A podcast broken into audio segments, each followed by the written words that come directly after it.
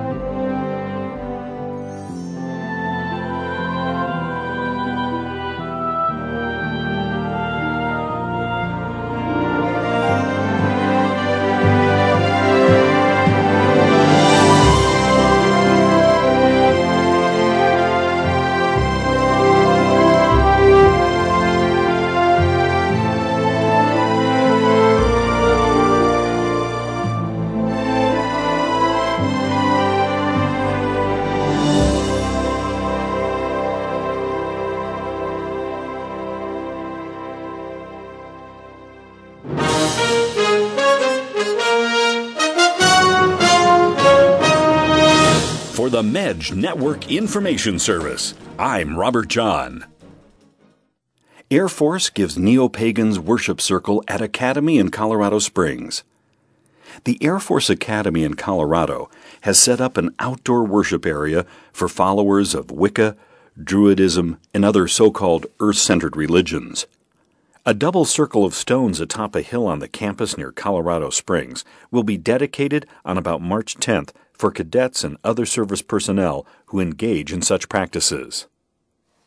Tech Sergeant Brandon Longcrier, who sponsors the group and describes himself as a pagan, said earth centered spirituality encompasses many beliefs, many that recognize multiple gods and goddesses and observe holidays tied to the seasons.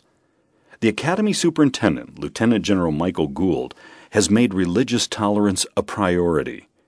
Lieutenant Colonel William Ziegler, one of the Academy's chaplains, said designating the space is part of the school's effort to foster religious tolerance and to defend the constitutional guarantee of religious freedom. It's about our commitment as airmen to protect freedom and defend freedom. To me, this is a freedom thing, he said. Joseph Natius, of the Coalition to Save America, states that rather than a defense of constitutional rights, Giving a worship area to Wicca and other false religions is an absolute violation of the Constitution. Natius stated, The Constitution has never, until recently, been taken to mean that false religions should be given the same rights as true religion. Common law, which is based on common sense, trumps any request for false religions to be given equal footing with true religion, he said. Our Lady spoke of common sense on December 2, 2007, saying, God's Word, which is the light of salvation and the light of common sense. The book, Look What Happened While You Were Sleeping, also makes the distinction between legitimate religions and false religions, such as Wicca, a distinction clearly understood by our nation's founders, the very men who wrote the Constitution.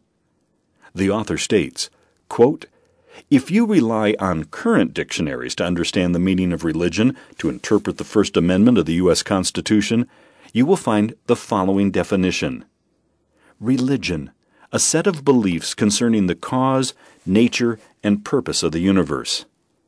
This definition of religion is all encompassing of any group to define anything.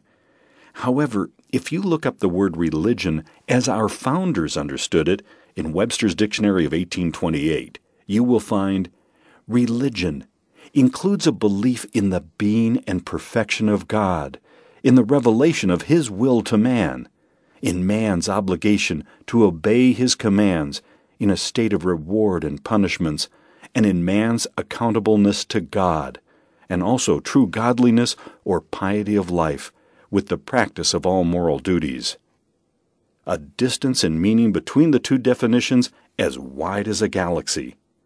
The revisionists' modern definition of religion illegally and falsely changed the meaning of the religion clause in the Constitution to now include non religious groups. The founders of the United States of America never intended or could never have even dreamed that Christian worship would one day be held as equal to Wicca, devil worship, idolatry, etc. Unquote. Our Lady speaks of the only true religion, the only true source of salvation, saying on March 18, 2002, Comprehend, dear children, that without my Son there is no salvation. You should become aware that He is your beginning and your end.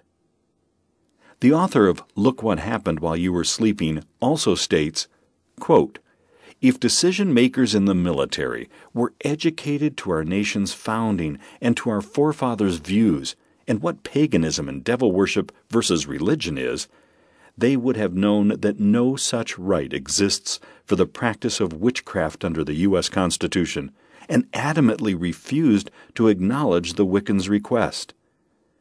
Our nation guarantees others rights of worship of legitimate religions but we do not have to compromise, practice quietism, nor apologize that our nation is Christian. The author goes on to state No one needs to be sensitive to an atheist's belief or accommodate them on a level constitutional playing field. God is God. He exists. And for a professed atheist to believe that he does not exist does not cause God's existence to cease. So who do we honor? The atheist or God? Who do we respect? The atheist's belief that God doesn't exist or those who believe he does exist? Both cannot be accommodated equally. One will offend, one will be offended. It is one way or the other, so whose way is to win out? Unquote. On June 25, 1994, Our Lady said, I desire, little children, to guide you all to Jesus, because He is your salvation. This is the MEDJ Network Information Service. Atheists' hate sign blasted in lawsuit. A political candidate in this week's primary election for the office of comptroller in Illinois has filed a lawsuit against the state charging it officially expressed hate and hostility towards Christianity and other religions by allowing atheists to post a sign in a state building at Christmas. The sign, posted by the Freedom from Religion Foundation, said, At the time of the winter solstice, let reason prevail. There are no gods, no devils, no angels, no heaven or hell. There is only our natural world Religion is just a myth and superstition that hardens hearts and enslaves minds. The sign is part of a campaign by the Freedom from Religion Foundation, which puts the signs near nativity displays across the country at Christmas time. The sign was placed in the Illinois Capitol building, through which GOP comptroller candidate William J. Kelly, a cable television executive, was required to travel for his responsibilities as a candidate. We need to stop the hate speech against Christians and all religious people, Kelly said in a statement released along with the announcement about the lawsuit. Quote, It is this attitude of hate that has enabled the stripping of religion, tradition, and history from our holidays, our history books, and our culture in general. Perhaps the atheists need some sensitivity training. Unquote. Christians are beginning to stand up and fight against an increasingly hostile attitude towards Christianity and hostile actions towards Christians. Without resistance, many believe Christians may face terrible persecutions similar to that in days past when many were martyred in the Colosseums. The writing is on the wall as Christians are increasingly surrounded by anti Christian sentiment. Our Lady said on May 2, 2009, My poor children, look around you and look at the signs of the times. Do you think that you can do without God's blessing? Do not permit darkness to envelop you. From the MEDJ Network Information Service, I'm Robert John.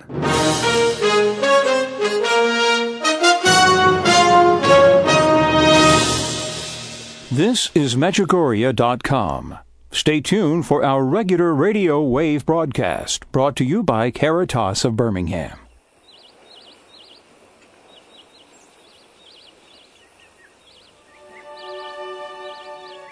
Adam was told by God to name all the animals. Adam spoke words which he did not learn from an earthly father because he was not born of man. That means that Adam received the gift of language from his heavenly Father. Therefore, language is from God, whose very Son, the second person of the Trinity, was named the Word. Language was given to man as the means to conceptualize who God is within our own mind and soul. In order to understand what our founding fathers believed and meant by their words, it is necessary to understand the definitions of those words, especially from that time. The Webster's Dictionary of 1828, compiled by Noah Webster, one of 250 founding fathers of the United States, is complete in its meaning and definitions. It will help you to understand the true meaning of our nation and why we must look back at what the definition of words as the founders understood and meant them in order for us to understand our Declaration of Independence, Constitution, law, and our founding. During this nation's first century and a half, it was known throughout America that the second most important book after the Bible was the dictionary. Every home must have one. Order the Webster's Dictionary of 1828 on medj.com, spelled M-E-J.com, and click on MedjMart, or by calling in the U.S. 205 672 2000.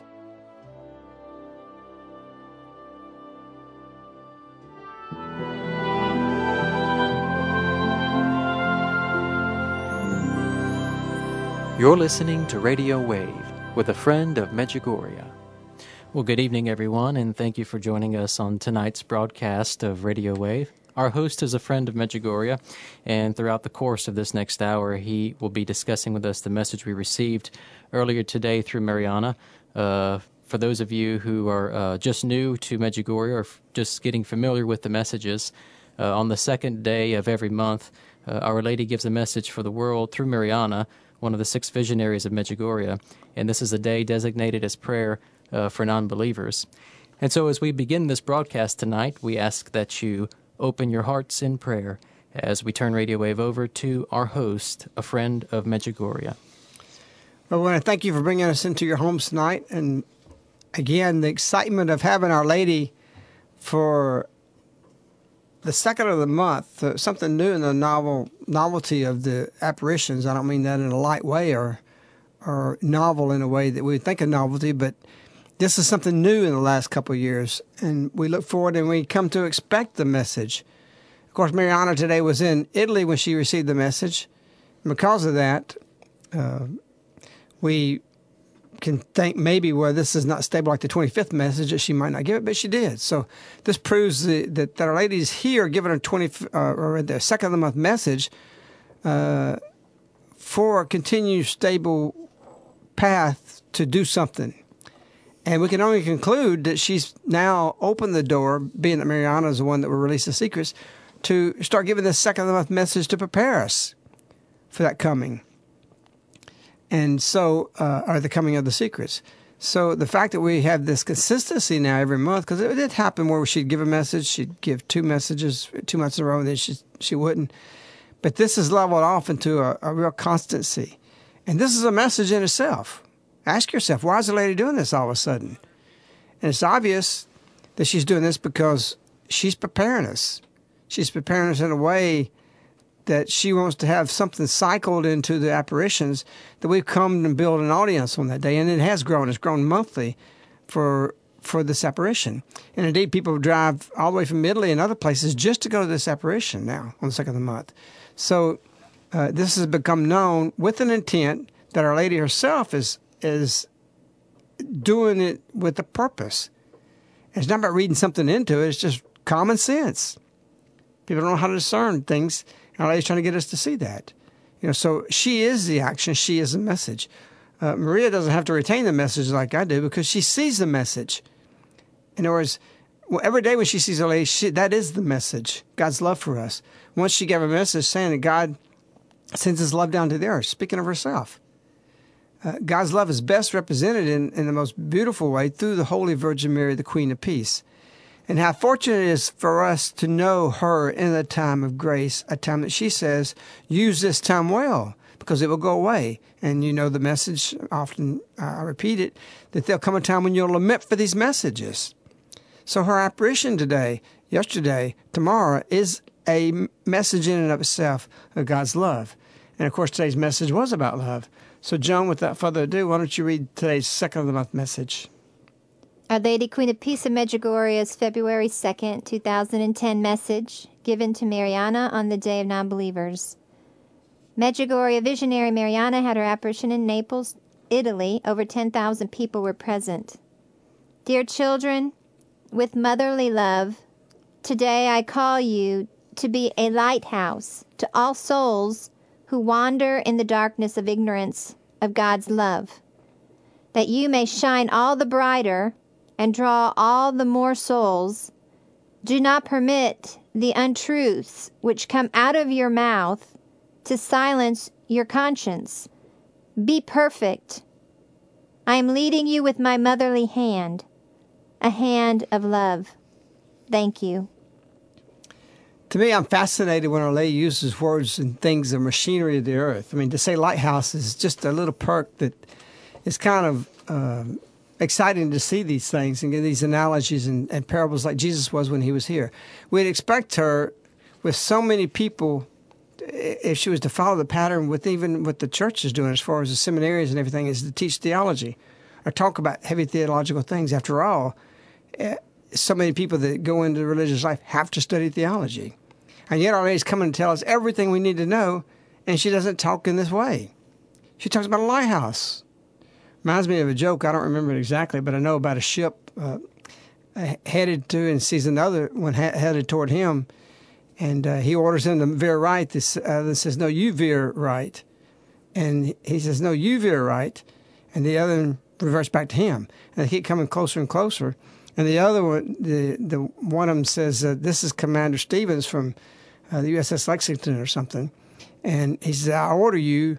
to, to veer right. He says, no, you veer right. He says, identify yourself. I outrank you as, as captain. Or, and he says, I'm, I'm Sergeant uh, Joe, whatever, from uh, uh, the White House, the lighthouse.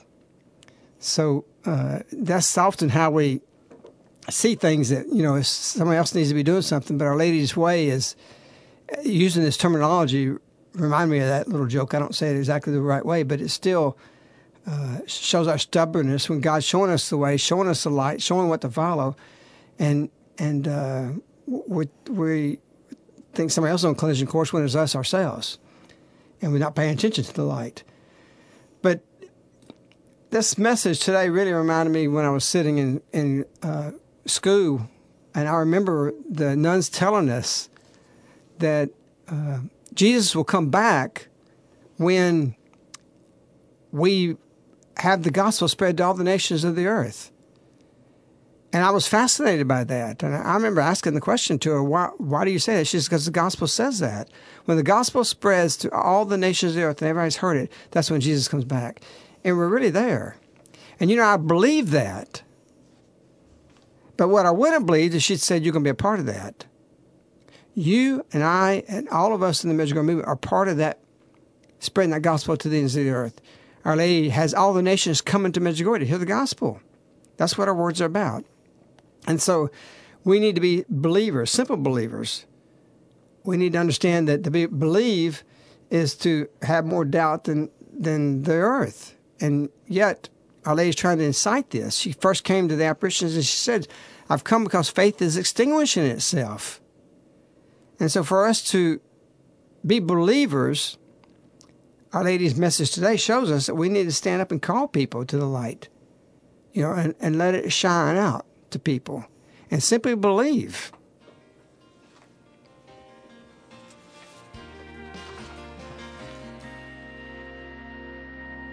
Outside the courthouse on Fifth and Vine. There's a hundred people holding up their homemade signs.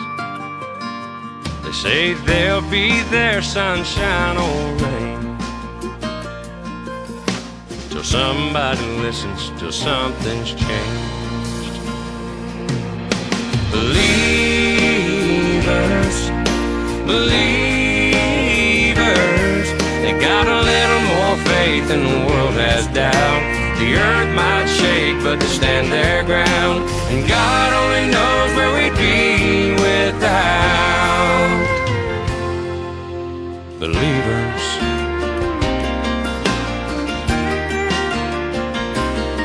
They were a couple of kids with cheap wedding bands. They didn't have nothing but big old plans. 35 years later, they're still going strong. Oh, but they're not surprised, they knew it all along. Believers, believers, they got a little more faith than the world has doubt. The earth might shake, but they stand their ground. And God only knows where we'd be without.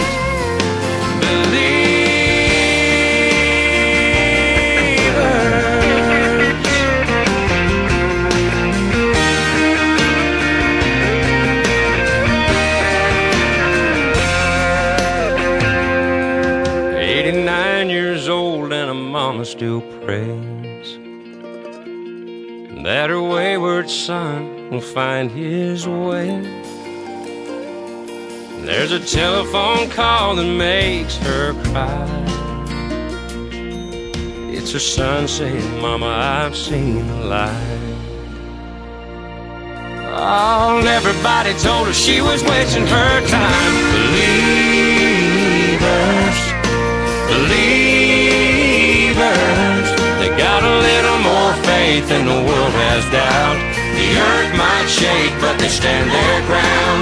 And God only knows where we'd be without, without believers.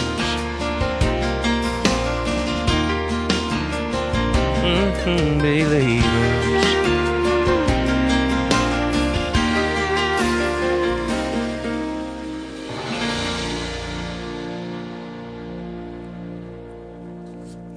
I was in um, school today talking with the kids about something I had read recently of a martyr in the church that had prayed that he, he said to God that he wanted his life to be a point of conflict for every person he met, that they would have to make a choice of where they stood in whatever um, subject that he was speaking on or that his, he was giving witness to as far as uh, a tenet of the faith.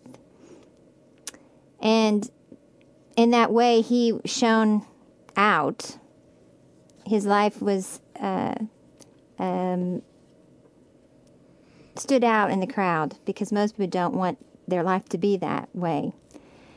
And in reading the message and reading the writing that you put on the um, website today,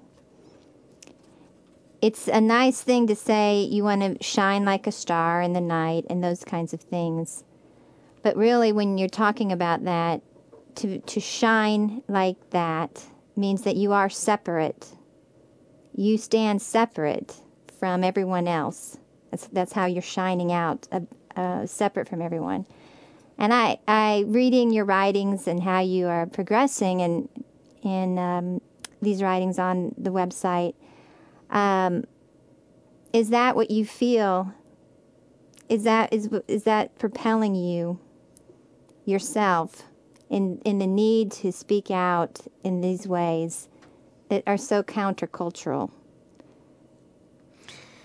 Well, I think the, the message really is what propels you. You read that, and then you realize what we're we're saying. Lady said today that, um, of course, when we rose up early and I read this message, the thing that struck me was, you know, the soul's wander in the darkness of ignorance. And she said, and the other thing was, do not permit the untruths which come out of your mouth to silence your conscience. And we don't speak. And a lot of you follows that with two words be perfect.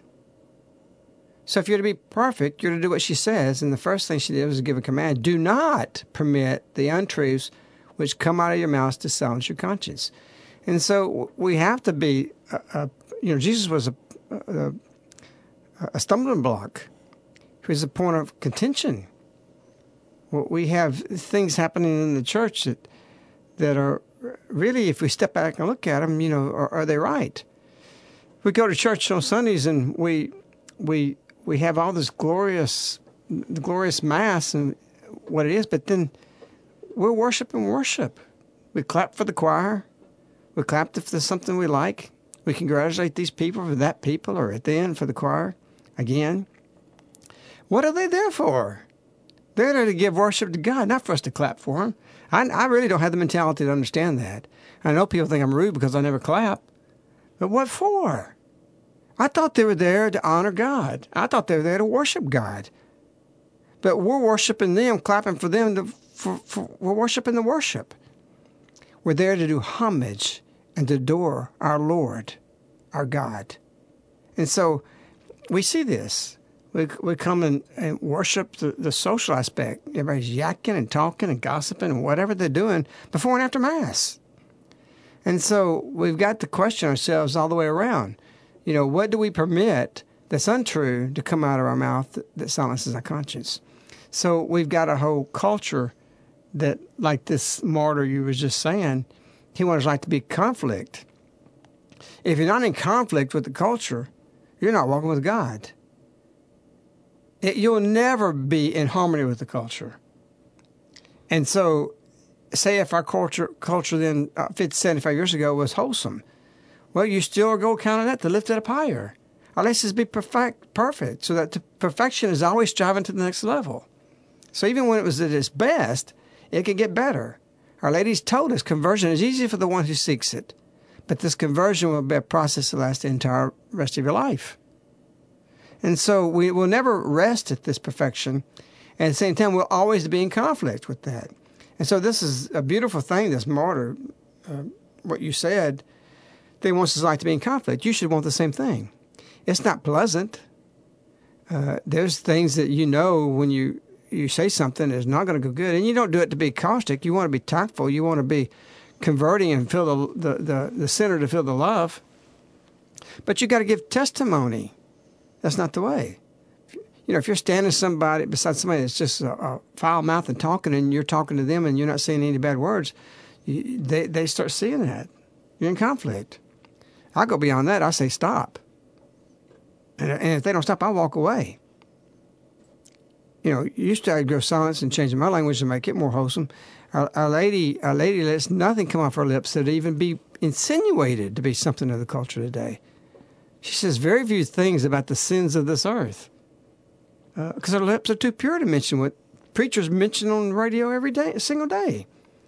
So there's no reservedness in our modesty of our speech about how we should say and what we should do and, and think. But you can be a point of contention for this by, by stopping that. And then graduate to the level you just say, don't talk that way in front of me. I'm not going to do business with you. I'm not going to stay here with you. I had a guy on the telephone use God's name in vain years ago. And I says, this is over. The conversation ends. And I hung up. And they needed to talk to me. But I don't need to talk to them when they're blaspheming God. So what do you tolerate? Are you making people uncomfortable if they're doing something they shouldn't be doing? That don't mean we won't fall. That mean that's not mean that we're not sinners ourselves. It's just that we need to hold things to a higher standard, including ourselves. And yes, you're going to fall, and you're no different. It don't mean you're hypocritical. You you confess. Our lady, I quoted a message today in the writing, where Our Lady says that uh, the, uh, the, there's temptations and falls. What she expects you to do is come back to confession. So that's where you reach perfection because at that moment you're really contrite and you make a sincere confession. You're pure. Your soul's pure. You're reflecting in your mirror in Jesus. You got a debt you got to atone for, and you got to pay for that. Same time though, this brings us to perfection. So that you're that you may shine all the brighter and draw all the more souls. Do not do not permit the untruths which come out of your mouth to silence your conscience. We just simply have too much of this in the church. And we've got the sins being mentioned here and there. We got that, but you know, I'm I'm I'm I'm yawning. I'm I'm I'm bored with what I hear coming out of the membership of the church. I just want to be frank about that. The Pope, a couple of three years ago, told the Atlanta bishop, who was in Rome at the time, to tell to to speak about uh, the American people's hunger to be fed sermons that is food. That there's a phenomenon in America that they're listening to Protestant preachers. This came out of the Vatican. At the time, of the, I don't think he's bishop of, Atlanta now, but he was from there. It's, the Pope asked him to do this. And he said that even people, Catholics going to Mass, leaving Mass and going to Protestant churches to get food. They get the food of the Eucharist, and then they got to go get the Word food. That's, that's an indictment. Nobody's speaking about this. Look it up. Research it. It's there in black and white if you don't believe it. Don't take my word for it. Came from the Pope. So, you've got a question? Well, it just that interesting what you brought up just now and about the membership of the church. And I don't know if you've ever told this story on the on the air, and it just thought just came to mind. But uh, you told us the best homily that you had ever heard preached, and uh, and it was a homily. Awesome. It was it was. You can go ahead and tell the story. Well, I was, uh, by a long story of circumstances, ended up uh, meeting with John Paul. And I went into the chapel and we, we met a little bit afterwards that, but um, I ended up being right behind his chair. And we're at the Vatican and, and I'm kneeling down. And I said, Whoa, I'm looking at this chair. I said, That must be where the Pope sits. So I, I can touch it with my hand. It's right there. And it's kind of kind of high back. And uh, I'm sitting there for a little bit and, and I'm praying and uh, just thanking Our Lady because it was her who opened the doors to this. I'd written a letter. I was there in Rome. Long story short, uh, I said I don't have any standings. The only one I have is Our Lady, the Virgin Mary. I'm a husband and father, and uh, Lord and behold, it all worked out. The community was praying because we needed to meet with the Pope about some things at that time. But anyway, I saw something move in this chair, and the Pope's sitting there. He's sitting at three feet, two, two and a half feet from me. I didn't even know he was there. So he does mass and everything and he reads the gospel. And i'm waiting for this homily and he comes back and sits down for 15 minutes. And he never said a word. And then he continued mass. And i was left there with only thinking of what the gospel was about and the setting and the environment. And it was i'd never experienced that in any mass before. He just sat down for 15 minutes didn't even say anything and it was the best homily I'd ever heard in my life. I'll never forget it. So, you know, we go back to St. Francis says, you know, preach the gospel everywhere, use words as necessary. Sometimes it's not necessary to use words. Sometimes it is. And so, you know, we mouth, well, actually, is untruths which come out of your mouth to silence your conscience. You know, you can look at and see inside this message and see that maybe she's saying we're silent about what our mouth should be speaking. We're only willing to go along with the culture. Even though we know something's wrong, so we silence it because it'll rock the boat. It'll make us unpopular. It'll make people think, well, I won't be liked. If you're going through this movement or you're in this movement, you're worried about being liked. And I've seen many people in the Medjugorje movement concerned about what so and so thinks or what th- this authority is going to do. I don't care. I really don't care. I care about one thing. What does Our Lady think? Am I doing my duty? I was just speaking to Maria yesterday. We had a long conversation. We was talking about Cardinal Schönborn and, and, and Medjugorje. And, and, um, his whole stay there. She said it was beautiful. He went up the mountain, Apparition Mountain, and he, it was raining, and he was dirty and everything. He was a cardinal, you know, of Austria. And then they crossed mountain the next day, and it was raining, and he said just, you know, just he had dirt all over him, and she was just, he said he was like a kid. He was so full of joy. And they came in, and Maria's, and when I had tea with her, and he had some obligations after that, and he didn't care. There was a certain authority that they wanted to see him, and he didn't really want to go there because he, he just wanted to be around a lady. And that's how we have to be is joyous. Just being in the presence of a lady is enough. And there's many stories she told me about him and talking to he he did meet with the Pope afterwards. He did meet with some cardinals, and uh, everything was very very positive. And and uh, I don't know if I'm at liberty to say any more than that. And about uh, other than you'll see his return. but nevertheless, it's not important that that be known. But here it is that the, the local bishop wasn't very happy with his visit, and he really didn't care. He's there for Our Lady. He didn't come up to, there to trump anybody. He came up because he loved her, and he went to two apparitions with Maria. So it's a beautiful thing to have no guile. You know, in the scriptures talk about was it Tom or uh, which apostle was it?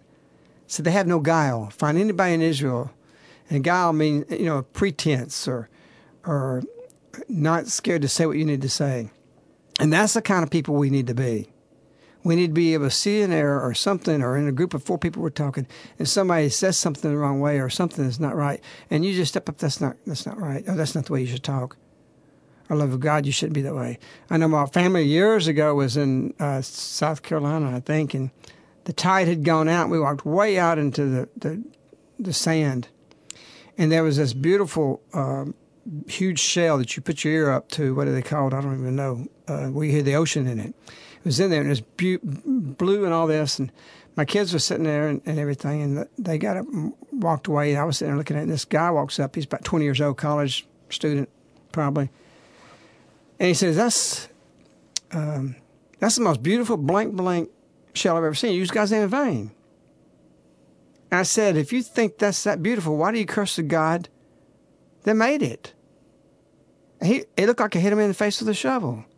He said, Oh, I'm sorry, I'm sorry, I apologize. I said, Don't apologize to me. Apologize to the God who made that.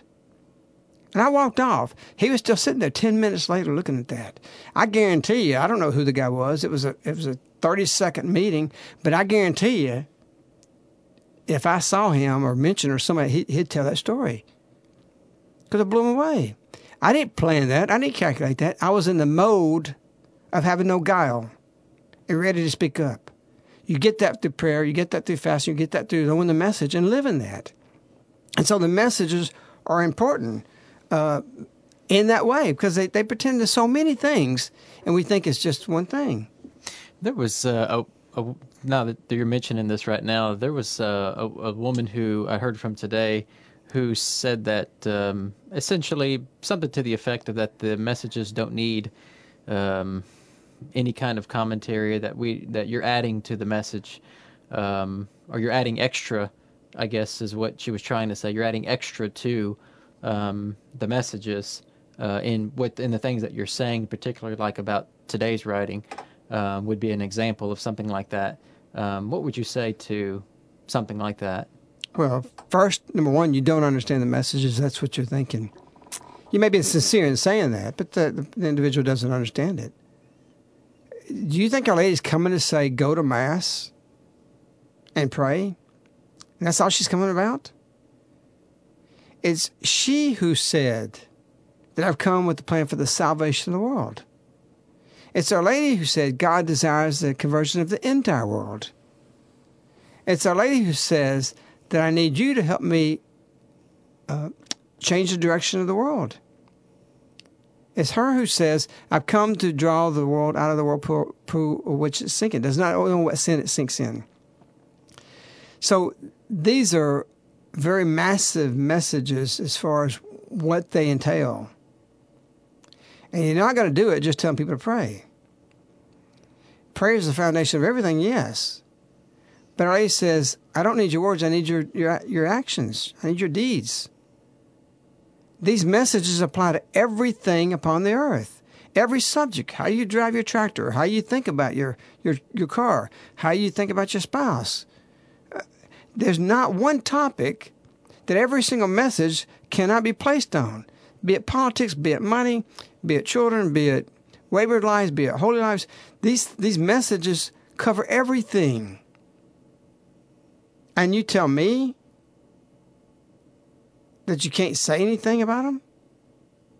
You're supposed to be discussing them. Our Lady wants us to talk about the messages, spread these messages.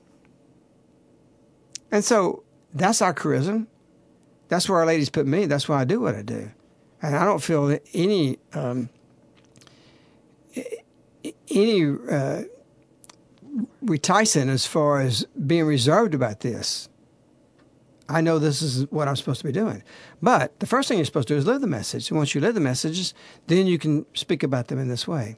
And so, for every person that might think that, and we've got this narrowness in the Medjugorje movement that is true. This narrowness is that the messages just give them, give the message out and then forget it. You know, what, what kind of stuff is that? Then we don't need anybody giving homage. Everybody can be like John Paul and give the gospel and then just sit down. So why does the priest talk about the gospel? We got the gospel. We don't need anything else. So we have this ability to speak about the message, to have radio wave, to do things, to discuss, and it, it incites things in you to help you understand the messages more also.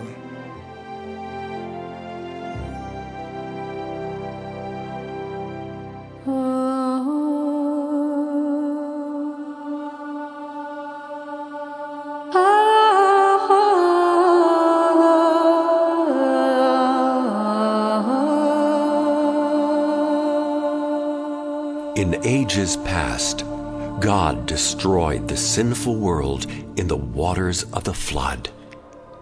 He chose Noah alone and his family to be saved upon the ark. Today, mankind is sinking in a whirlpool of sin, and it does not even know in what sin it is sinking. Who will save us from this whirlpool? Where is our ark to be found? Who is our navigator upon the stormy waves? The ark today is not of wood made by man, but rather in the opening of a motherly mantle, the star of the sea, Mary of Nazareth, Mother of Jesus, the Queen of Peace, God's ark for us today, leading us to security to peace, to a future. Will you allow yourself to be saved upon this ark? A New Ark, a booklet by a friend of Medjugorje. Available on Mej.com, spelled M E J.com, or call in the U.S. 205 672 2000. 205 672 2000. A New Ark by a friend of Medjugorje, available through Caritas of Birmingham.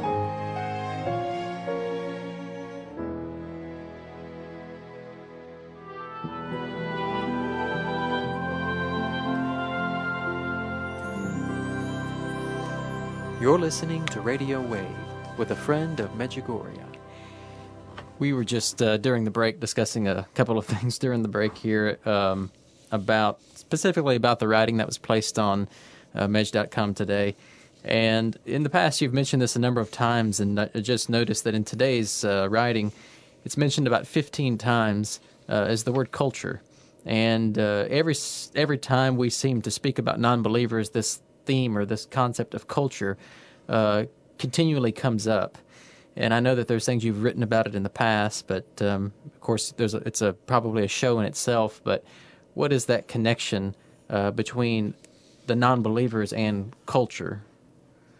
Well, first of all, we, we as we uh, de- degenerate into a uh, a society of from a culture to non-believers, what makes us different than a bunch of dogs? Uh, an atheist society has no culture. Culture is the elevation of something. You know, people define it different ways, but I'd see this real clearly as something of uh, of God. For us to really have culture, uh, and to us to build culture, culturalize the message. The culturalization of the message is what I'm always trying to do, because the culturalization of the messages brings civility, it brings bring kindness, it brings gentleness into society, it brings love into society. The more decultured we are, the more crass we become, the more animalistic we are. When's the last time you saw a, a, a tribe of aardvarks with culture? Or kangaroos? Do they have culture? Well, they may have charm. I got we got a pet squirrel's got charm, but do they have culture? We got this squirrel. We go in the back, and he's just as sweet as he can be. You put one nut in his cage, and he starts being greedy like it's his his nut. You gave it to him, and you know this thing has no culture. And are we to be just a, a bunch of pigs?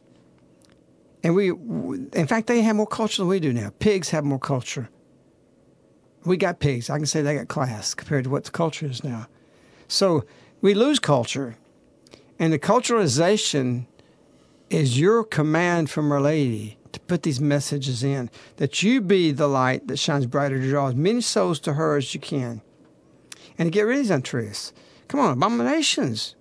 You're talking about animalistic. You're talking about against nature. You're talking about depraved. There is no culture. And sometimes people say, well, this uh, is, is the elite culture. Where does that come from? God or man? Horrible, depraved. But we don't think. So when we think about culture, we need to realize that the proper culture is, is something elevated, elevating man toward God. And the more we get that, the more cultural, uh, the more, I don't want to say the word refined in a way that we want to be elite, but, but to be, to be man, to be walking with God is to have culture. So when I write that, that's what I mean by that. And we've been deculturalized in an animalistic way to accept unnatural sin, depraved sin, abomination, abortion, on and on and on. You know, do you feel culture if you went into an operating room while abortion doctor worked on, on aborting a baby? Would you? Would anybody in their right mind identify that as culture? In no way. So culture is something healthy, and and uh, and I wrote about this about the families. has come out the emphasis on families, good families, that they're showing now in studies that kids raised around bad environments being in the school, their neighborhoods, all this, fares worse than a kid in a bad family with good neighborhoods and schools or good culture. So we have to bring culture back up. We have to lift culture up in order to make this environment for the kids that may not have a good family. That's the best way to help them. Because not everybody's going to have a good family.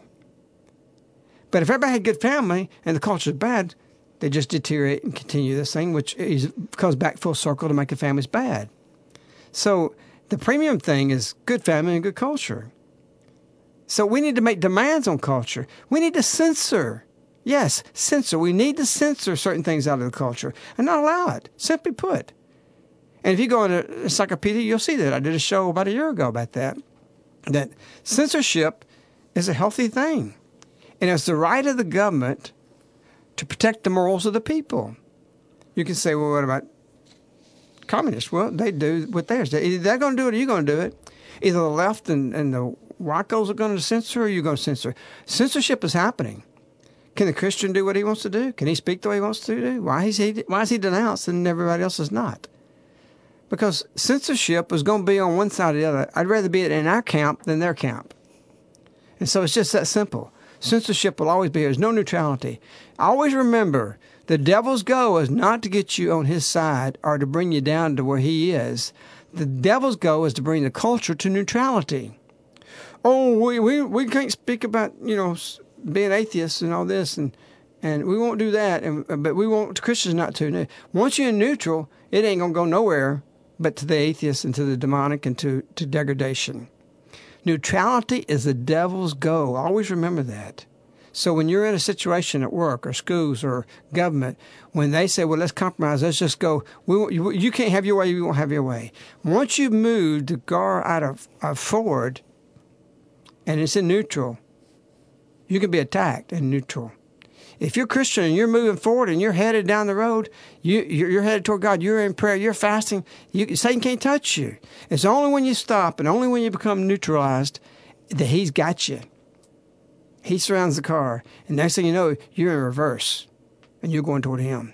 So don't ever let this whole deceptive thought of, of let's compromise or we can't uh, we can't speak this way or if we get to do that they get to do that. I don't care if this this uh, Lieutenant Ziegler is is exercising the authority he's got to put in this pagan neo pagan temple. He's wrong and reject him. He should be fired as a chaplain. Reject this thing, and we, we think that oh well, we got to tolerate. We're all wrong about this.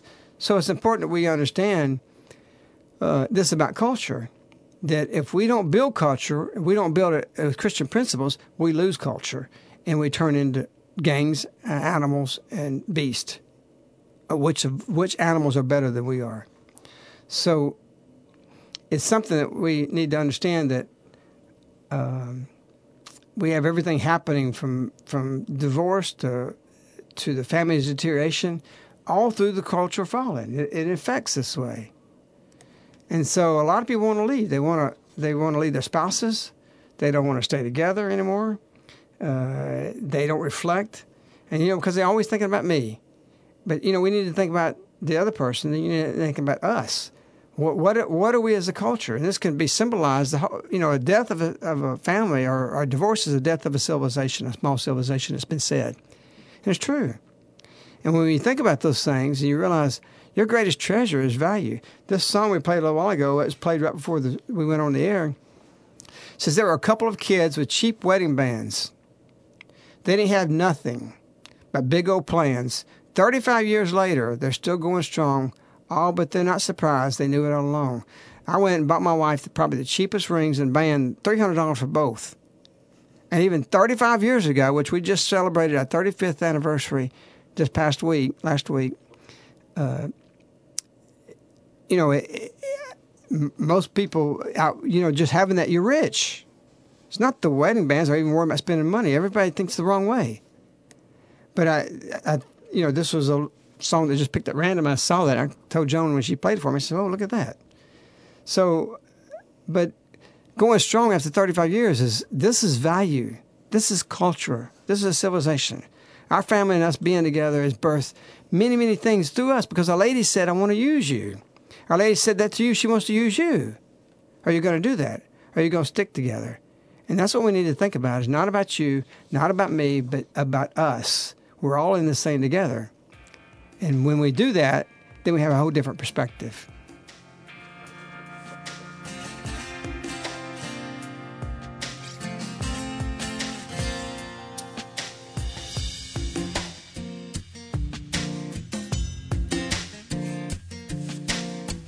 You know, sometimes me and my lady have these crazy fights. And when we do, it makes me wonder if we're ever gonna get it right. When I think about leaving, I think about me. What my life would be like if I were back to being free. Go where I wanna go, do what I wanna do. Wouldn't have a soul I had to answer to. When I think about leaving, I think about me.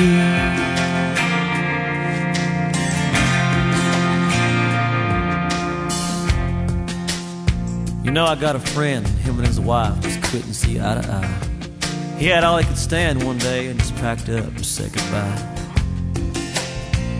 When I think about leaving, I think about him. That little apartment across town he's a living in. Got an old Corvette, got a new girlfriend, but he only sees his kids every other weekend. When I think about leaving, oh, I think about him.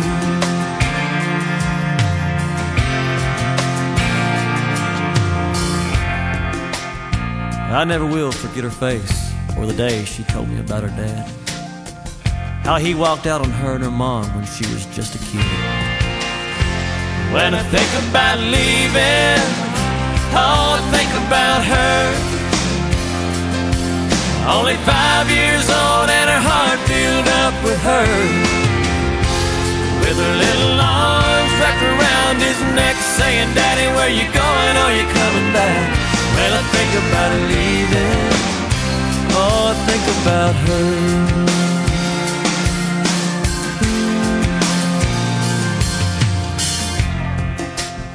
You know, truth is, most of the time things are really great. And I know we got something special. When I think about leaving, I think about us. How we built this love we share on faith and trust. When I think about leaving, oh, I think about us. When I think about leaving, Oh, think again. Even Though that thought crosses my mind every now and then. In my heart, I know I would never leave. Nowhere else on earth that I would rather be. When I think about leaving, I think again. When I think about leaving, when I think about leaving, when I think about leaving, I think again.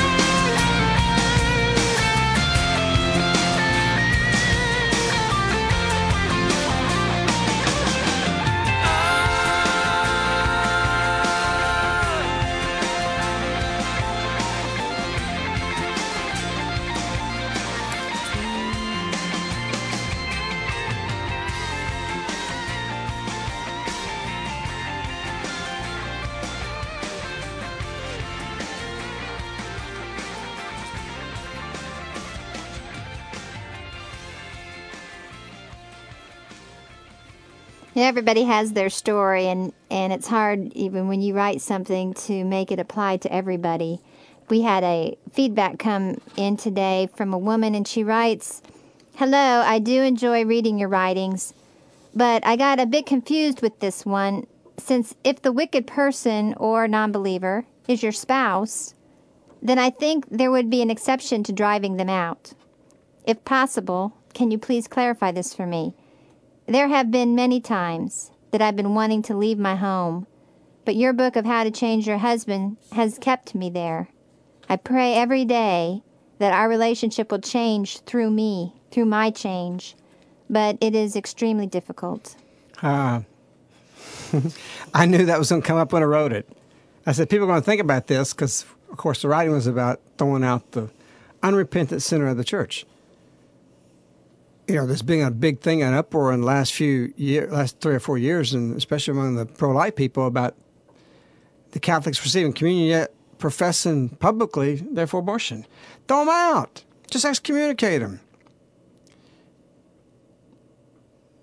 You know, first you don't give them Eucharist, but if they stay unrepentant, then get them out. That's what I wrote today. Better a whole, a smaller, holy, leaner, leaner church than a big, fat, lazy one.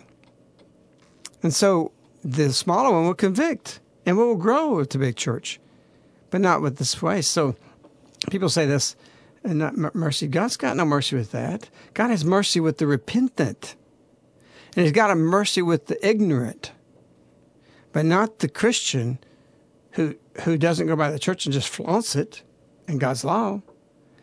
So that's who I was writing about. But that doesn't mean you. In fact, look up Ephesians three, and read read that section at the beginning of Ephesians three. But in that, um, you're to win over your spouse through your demeanor, especially the woman, and through her repose and her her composure. Uh, she can do that, and, and if you're if you've had if you're wed to somebody like that that you say is a non-believer or wicked, uh, St. Paul even says to stay with them that you're so for the conversion. If you don't do anything but save that person from going to hell through your suffering, then you've you've won heaven yourself because you're guaranteed that. And if you, even if you don't, you guarantee heaven for yourself because Scripture says that. If you speak to a non-believer, if you do not speak to, if you if you're silent to a non-believer and they lose their soul, you've lost yours. Basically, Scripture relates that. If you if you speak to a non-believer, you win them, you've won heaven. If you speak to a non-believer and they don't listen to you, just the act of you doing that, you still save yourself through this. Scripture says relates this, and so it's important that spouses do realize this. But read that, and that will clarify some. Likewise, you wives, be submissive to your husbands, so that some, though they do not obey the word, may be won without a word by the behavior of their wives, when they see your reverent and chaste behavior. Let not yours be the outward adorning with braiding of hair, decoration of gold, and wearing of robes, but let it be the hidden person of the heart with the imperishable jewel of a gentle and quiet spirit, which in God's sight is very precious. So once the holy women who hoped in God used to adorn themselves and were submissive to their husbands, as Sarah obeyed Abraham, calling him Lord. And you are now her children, if you do right, and let nothing terrify you. That's scripture and that's New Testament, and it works. We've seen it. We've heard people over and over and over talk about that. So uh, that applies to that. So you are to win over your spouse, uh, and that includes the wife also. It may be you. They may be your. You may be their Christ. They need a salvation. So that's not what was written about today. It's totally different. And to those of you joining us all over the world tonight, we thank you for bringing us into your homes. We thank Our Lady for allowing this uh, to be possible. Uh, Midge.com uh, was responsible for breaking open uh, these second of the month messages, and uh, we're so excited to see so many other sites uh, now carrying the second of the month message. And this is very beautiful for us to be able to see Our Lady's messages uh, being spread in this way. And this would not have been possible uh, without, first of all, prayer, and secondly, the blessing of Our Lady uh, with that prayer. Secondly, the support of all of our Medge.com core group members. And we thank you for uh, helping us to be able to go into people's homes to bring the messages to them, to bring them peace, and to help bring them out of the darkness that they are wandering in, uh, in the ignorance of God's love that Our Lady spoke about today. And so, for that, we're very grateful to you and uh, you will be hearing from us uh, in the next uh, coming weeks uh, for your support. First of all, for your prayers, and then for your monetary support uh, to help us continue in this endeavor to help Our Lady's messages be spread throughout all the world. And so, uh, with that, uh, we give you our love in a special way, and to let you know, especially to those core group members, uh, that you are in our prayers in a very special way. But anyway, as we close down the program, we need to realize that we have so many things in this world that brings people to darkness and to ignorance, and and one of them is entertainment. I mean, we. What do you think about pleasures? How do you look at pleasure? What is pleasure to you? Going to to you know watching something on television or going to sports things, going to all these things that um, uh, you know out on a wild time on a, on a Friday night. What is pleasure?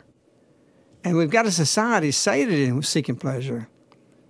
But if we really understand pleasure and what's important is is true pleasures is those things of God. In other words, if if we see a sunset, that's a pleasure. You can you can enjoy that, or you can see your, your children just playing, or your grandchildren. These are the pleasures that really are godly pre- pleasures, and so we are to structure this into our life. We see many things like that in our, in our in our community. Porter Rue says we have no television, no computers in our homes, no electronic games, do not listen to secular radio, have limited amount of toys for children, have no involvement with sports activities outside of the community, etc.